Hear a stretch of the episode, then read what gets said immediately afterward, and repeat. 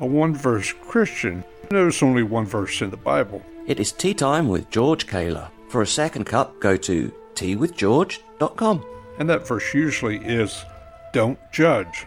That means whatever the deed is, no matter how dastardly or evil, we're not to say anything. But few of those critics know the next part of that verse. Go and sin no more. So obviously, Jesus did say, don't do it anymore. And then there's Jeremiah 22, verse 3. Don't mistreat or oppress aliens. So that means the millions of people that are coming over our border in Texas, Arizona, and New Mexico, we're supposed to take care of them, when that isn't biblical at all.